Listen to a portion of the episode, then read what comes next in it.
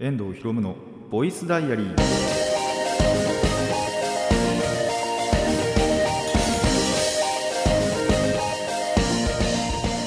ラジオの前の皆さんこんにちは。遠藤博夢のボイスダイアリー。パーソナリティの遠藤博夢です。タイトルを直訳すると声の日記。僕の身の回りで起きたことを話したり時に何かしらの紹介をする雑談系の番組です。いや、えー、とこの収録そしてまあアップされる日も、まあ、ゴールデンウィークの真っ只中なのかなということであのーまあ皆さんそれぞれね楽しんでいたりすると思うんですが、あのー行事関連そのゴールデンウィーク中に起こったことはまあそれこそまだね真っ只中ということで、まあ、今回はせずに、あのー次回にね持ち越そうかなと思っております。その頃にはねもうすでにあのゴールデンウィークも収録が終わっているのであのゴールデンウィーク実際に10日間10日間？まあ全部合わせれば10日間なのかな？に何があったのかっていうのの思い出話を、まあ、していこうかなと思います。でなのでねそれまでに皆さんもまあまだもうちょっとあるのかなこのアップされてから23日あると思いますので、えーその間にね楽しい思い出を作っておいてください。まあそれでねあの僕のと比べてみていただいたりまあ僕は私はこういうことをしたよみたいなメッセージをいただけたらと思っています。でそれとは全く別の話をちょっとするんですけどもえーとまあ、この番組っていうか、まあ、僕からのお知らせといいますかがちょっと1個ありまして、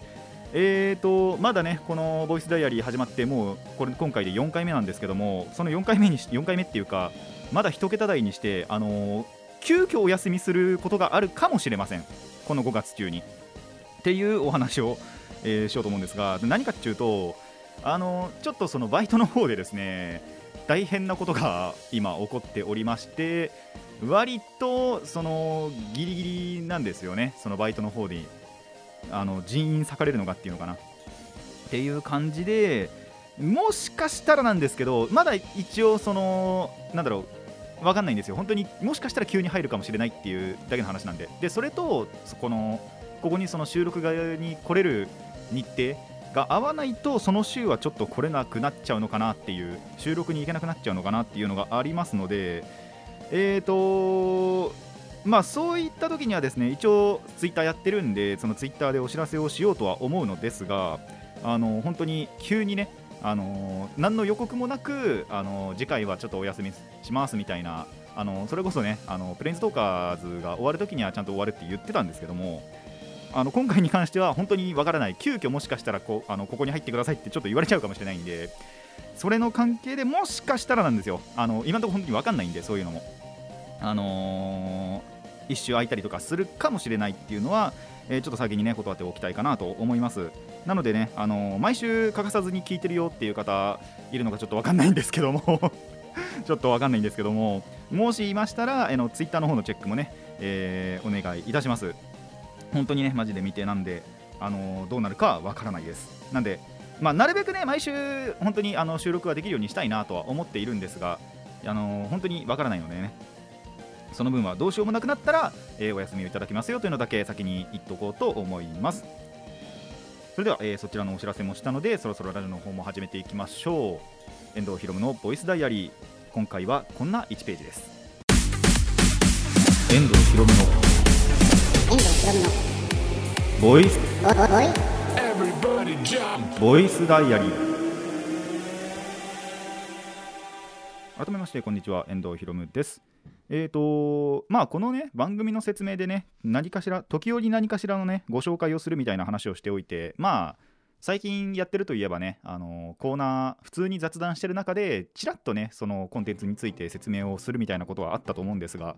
コーナー1個バンって使って紹介するっていうのはなかったんでねちょっと今回ねそれに挑戦してみようと思います。というわけで、えー今回はこちらのコーナーからいきましょう。油そば混ぜそばの紹介。はいあの第1回のね、えー、と質問の時にもお話ししたんですが僕は油そば大好きで。でまあ経緯を説明しますと専門学校通ってたんですけどその専門学校新宿まで行ってたんですよ。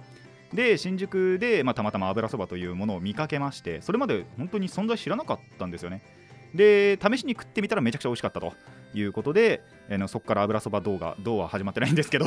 油そばがを食べるなんだろう習慣がついて。であの結構いろんなところそれこそ普通のラーメン屋さんとかでも油そばって見かけると割と優先的にまずは食べちゃうみたいなところがあるぐらい油そばとかが大好きになったんですけど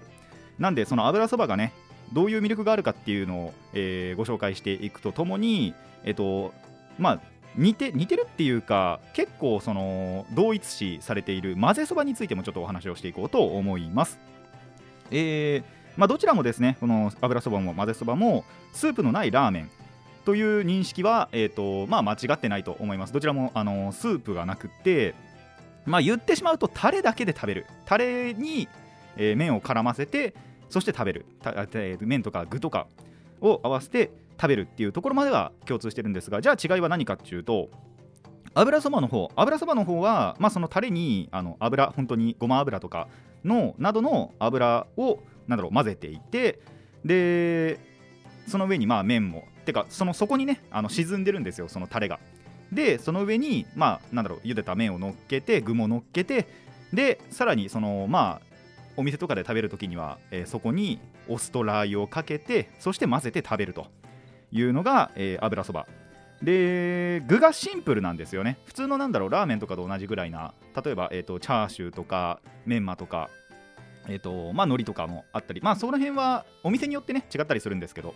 えーそれが、えー割と油そばなところがある。で発祥といいますかもともと東京にあったらしいんですけど元から。でなんだろう広く認知されるようになったのは大学東京にあるとある大学から、えー発祥したんじゃないかという説が、えー濃厚らしいです。これは知りませんでした。調べるまで。知らなかったんですけど、まあ、そこからねどんどんどんどん広まっていったというのが説としてあるそうです。じゃあ一方混ぜそばはどうなのかと言いますとえっ、とまあこれもなんだろう諸説あるというかではあるんですけど基本的には愛知発祥と言われてますね。愛知は名古屋発祥と言われていてまあ一番有名なのはやはり台湾混ぜそばなのかなと。でその台湾混ぜそばからの、えー派生でまあ他の至るところにも混ぜそばっていうのが、えーどんどんどんどんできていったのかなっていう感じなんですけどまあ台湾ってついてるあれなんでその上に例えば台湾ミンチみたいなのがあるじゃないですか。鷹の爪とか入れて、あのー肉ミンチにしたやつ。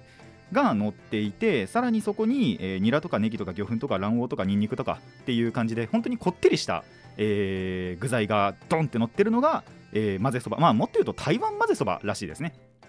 っていうのが、えーまあ大体の違いなんですけどもぶっちゃけた話します。あのこれ僕の体験談なんですけどあの結構なんでいろんな本当にところに行ってラーメン屋さん行ってその混ぜそばって書いてあったり油そばって書いてあったりっていうのはお店それぞれなんですけど結構普通に混ぜそばとだけ書いてあると意外と油そばです。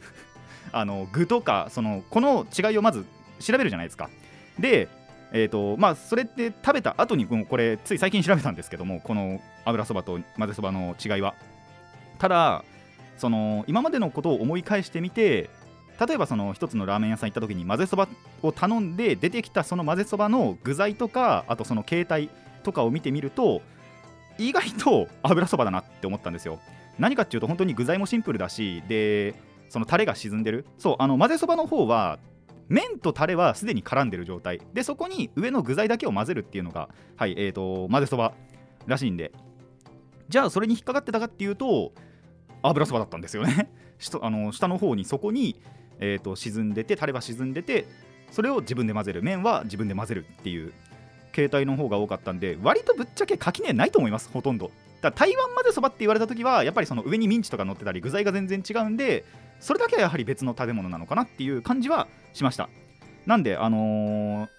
混ぜそばとだけ書いてあった時まああと結構普通にメニュー表になんだろうイメージ画像とかであるじゃないですか。そこにあの上にその台湾まるっていう時の台湾ラーメンとかでもいいんですけどの台湾ミンチがなければほぼほぼ油そばです。あのー僕の経験なんですけどね、まあもちろん。もしかしたらちゃんと混ぜそばってだけ書いてあってちゃんと台湾混ぜそばみたいなのもあると思うんですけど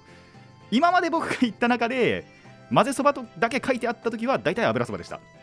これ調べた感じはね。っていうのがあるので、えーぜひねいろんなそう最近はですねそれこそ油そばの専門店ももちろんあるんですけどそのラーメンチェーン店とかでも、えー油そばそして混ぜそばを出しているところっていうのが結構多くなってきたなっていう今までここ出してなかったよなって思ったところがあのポンって出してたりあの僕のまあ家の近くに個人経営のねお店もありますけどもラーメン屋っていうか定食屋かな？もういつの間にか油そば出してたりっていうこともあったんで結構最近やっぱり油そば混ぜそばっていうのが浸透してきたのかなと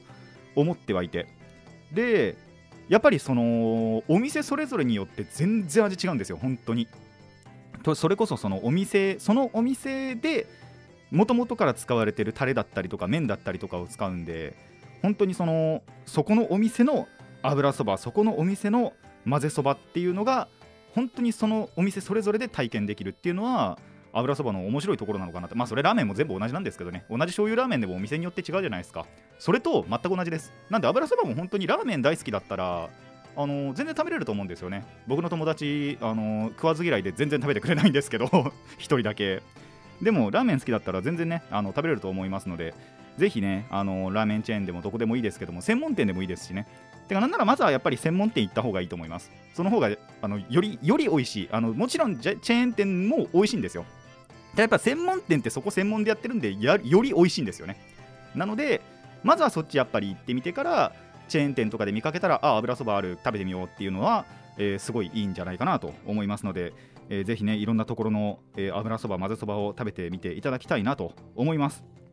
あのー、もしよろしければですねこの店の混ぜそば油そば美味しかったよなんていうのがありましたらメッセージをいただけたら嬉しいですしまあ僕からそうだなやっぱ僕はですね、まあ、東京の方にしかないんですけど今のところ確認した中では。はあのー、油組っていうところがあって東京油組っていうのがあるんですけどその専門店今のとこトップだなっていうまあ他の油そばあんまり食べてないんですけどね。こんだけ言っといて。あのー、結構お一番だなって思ったところをリピートしちゃう派なんで。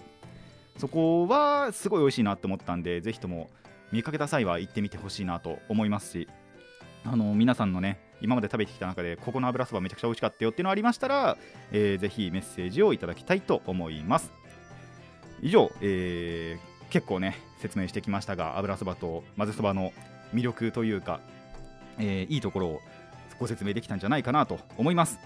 えー、さっき言った通りですねメッセージもお待ちしておりますのででこれからもまあ本当にちょいちょいあの何回も何回もねこうやっててか連続でやろうとは思っていませんがまあ本当にたまにこういう感じで1コーナーバンって使って何かの紹介もしていけたらと思っております。以上今回は油そばと混ぜそばの紹介でした。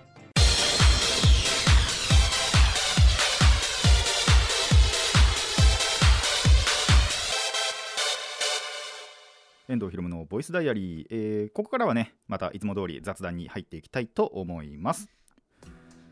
まあゴールデンウィークの話はね、えーと、次回に持ち越そうっていう話はしたんですが、一応、まあ、これぐらいだったら話してもいいかなって思ったのが、えー、髪を切りました。どうでもいいかもしれませんけど あの、圧倒的にどうでもいい話なんですけど、髪切ったんですよ。で、まあ、軽くなりましたね、頭が。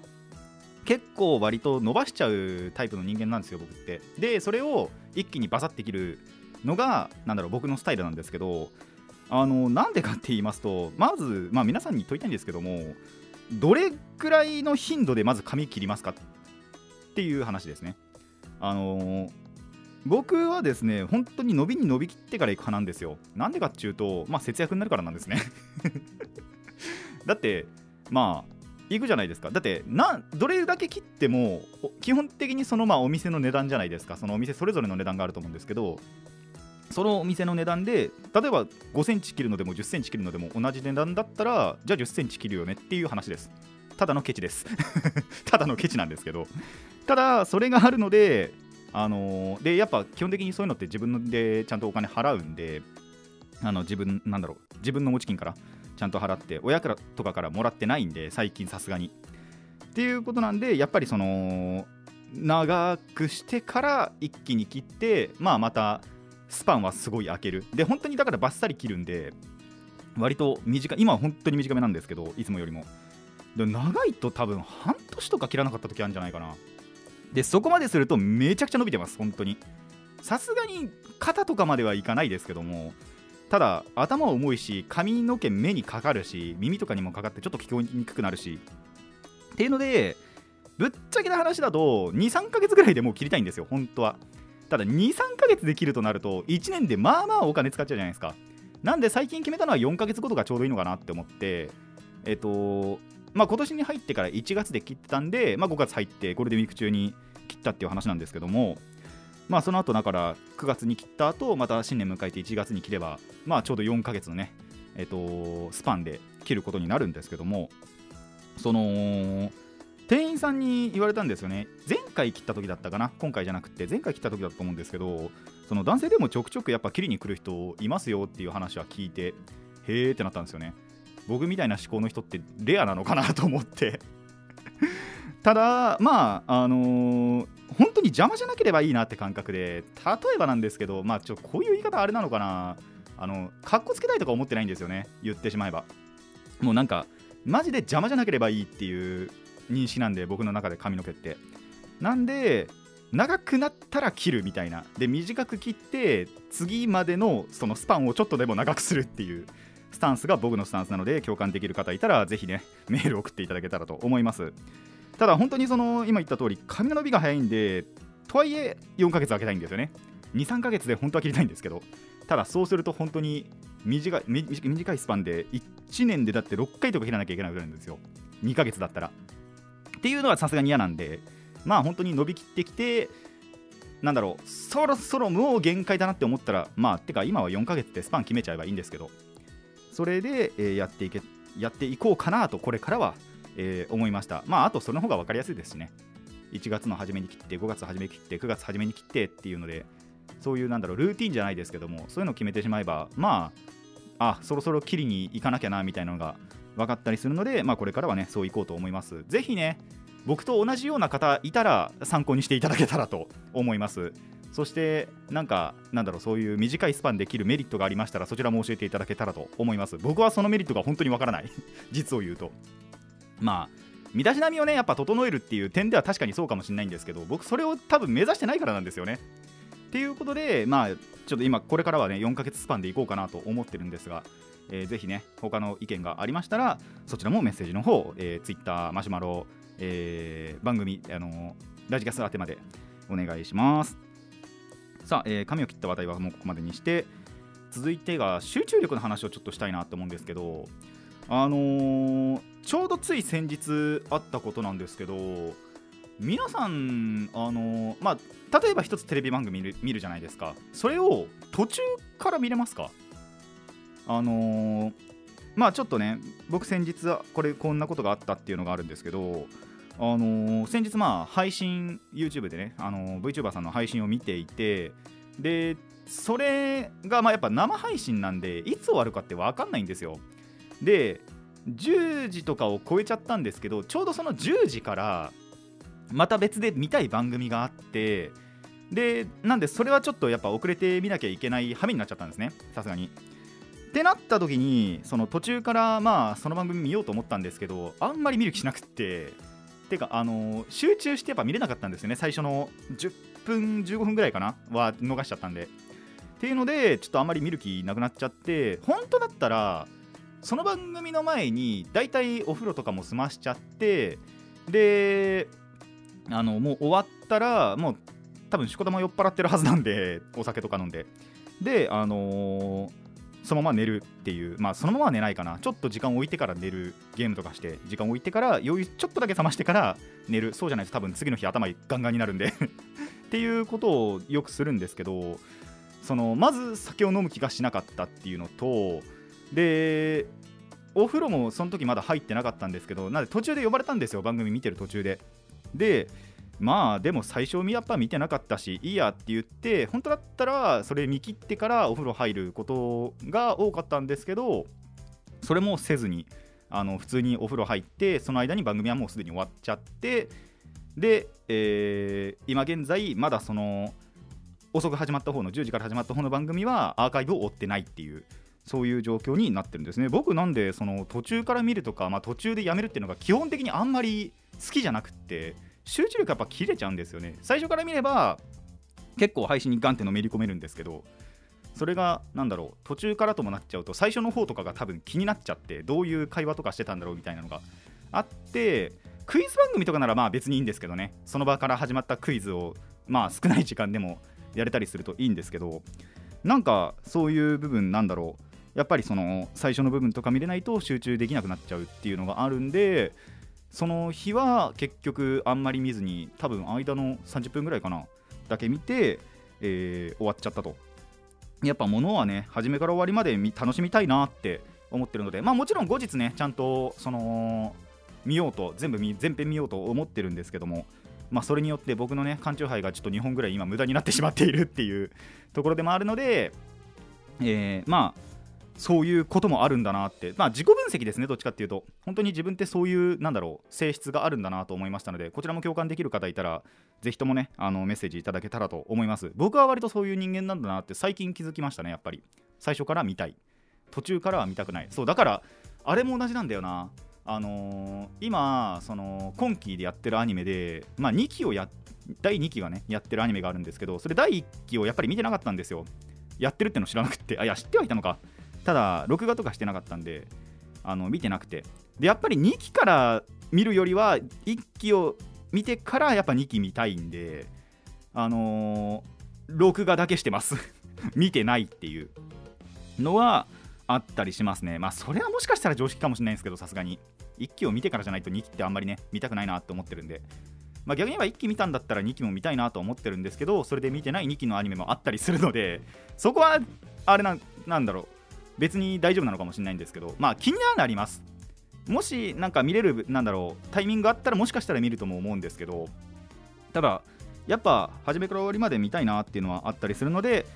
あのー、もしね第1期とかがまた別の機会でなんだろう見れることがあったらそこから第2期を見ようかなと思ってたりしますのでまあ本当にこの辺は 共感がありましたら、えー、メールいただきたいなと思います。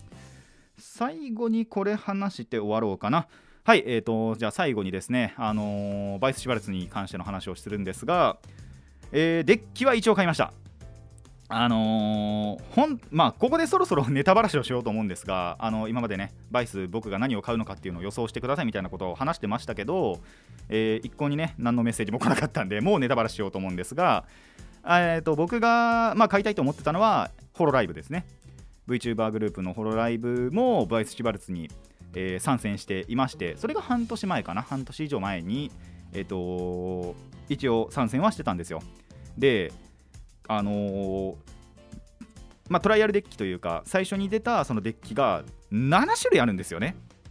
0期生1期生2期生3期生4期生5期生、えー、ゲーマーズっていう、まあ、今だと6期生までそのホロライブにはいるのでえっと、6期生はただその頃はまだいなかったんですよ。トライアルデッキ出た時は。なんで、えっと、このトライアルデッキが出た時はこの7種類あってでそのうちの4期生欲しかったんですよね。あの程よく好きなライバーさんいるしあと効果もちょっと面白いのがあったりしたんであのカードのカードの方の効果がちょっと面白いのがあったんで本当は4期生欲しかったんですけどまあどこにも売ってないこれが。でただ5期生は売ってるのを知ってたんですよ。1箇所売ってるなここだったら確か売ってたなっていうのは覚えてて。で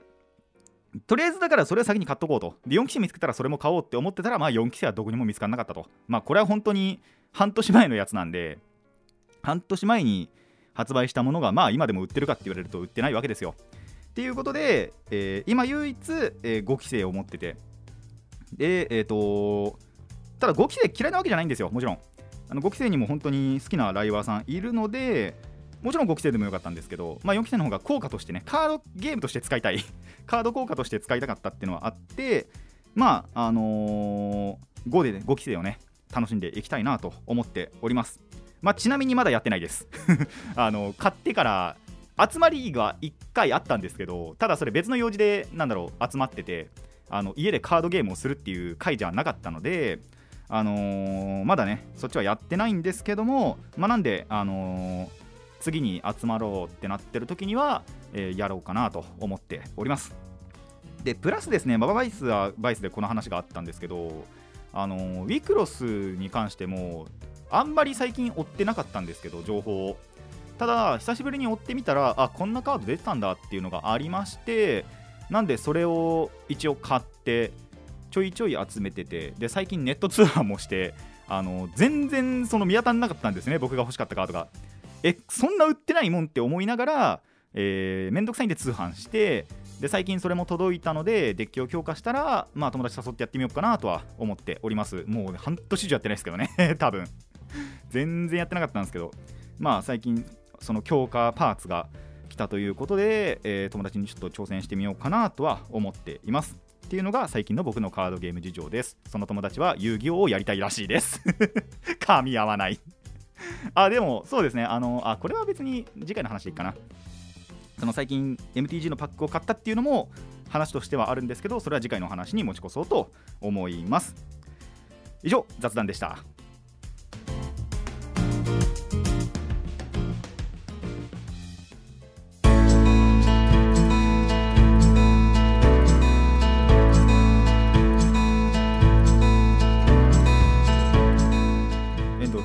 イスダイアリーそろそろお別れのお時間になってまいりました。いやー大丈夫かなバイトは。本当にねわかんないんですよね。あのーまあそこまで深くは言わなくていいかなって思うんですけどまあただ大変。とりあえずそう深くは言えないんですけどちょっと大変になってくる。このまあもしかしたらこの5月だけで済むと思うんですけどもはちょっと大変なのかなっていう。まあ僕が入ってる時間もちょっとギリギリなんでそんなに頼まれることもないと思うんですけどもね。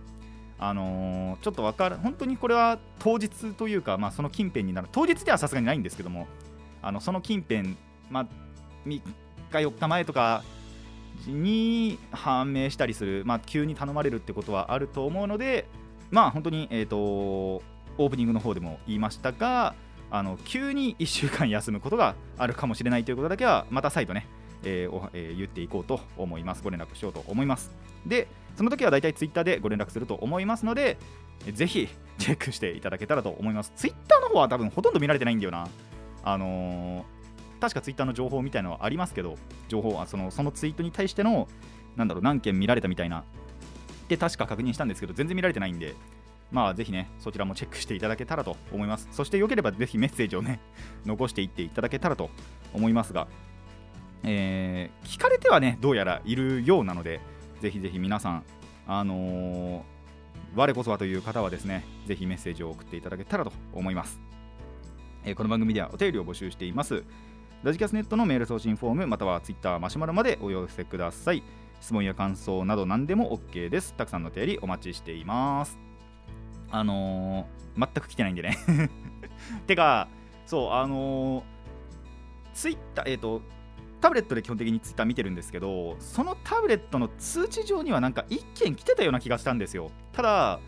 実際覗いてみたらあれなくなってるって思ったんでもしあ自分だなっていうリスナーさんいましたらもう一回送っていただけるとあの確認できるのかなと思いますのでぜひお願いしたいなと。あとそれかあの1時間あじゃあ1時間じゃないわ。24時間とかで切るやつだったのかな。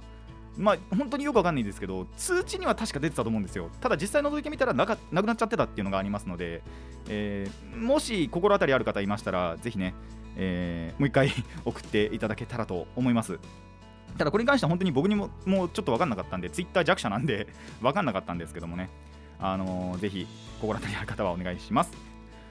さて今回はここまでといたしましょう。遠藤ひろむのボイスダイアリー。ここまでのお相手は遠藤ひろむでした。次のページもお楽しみに。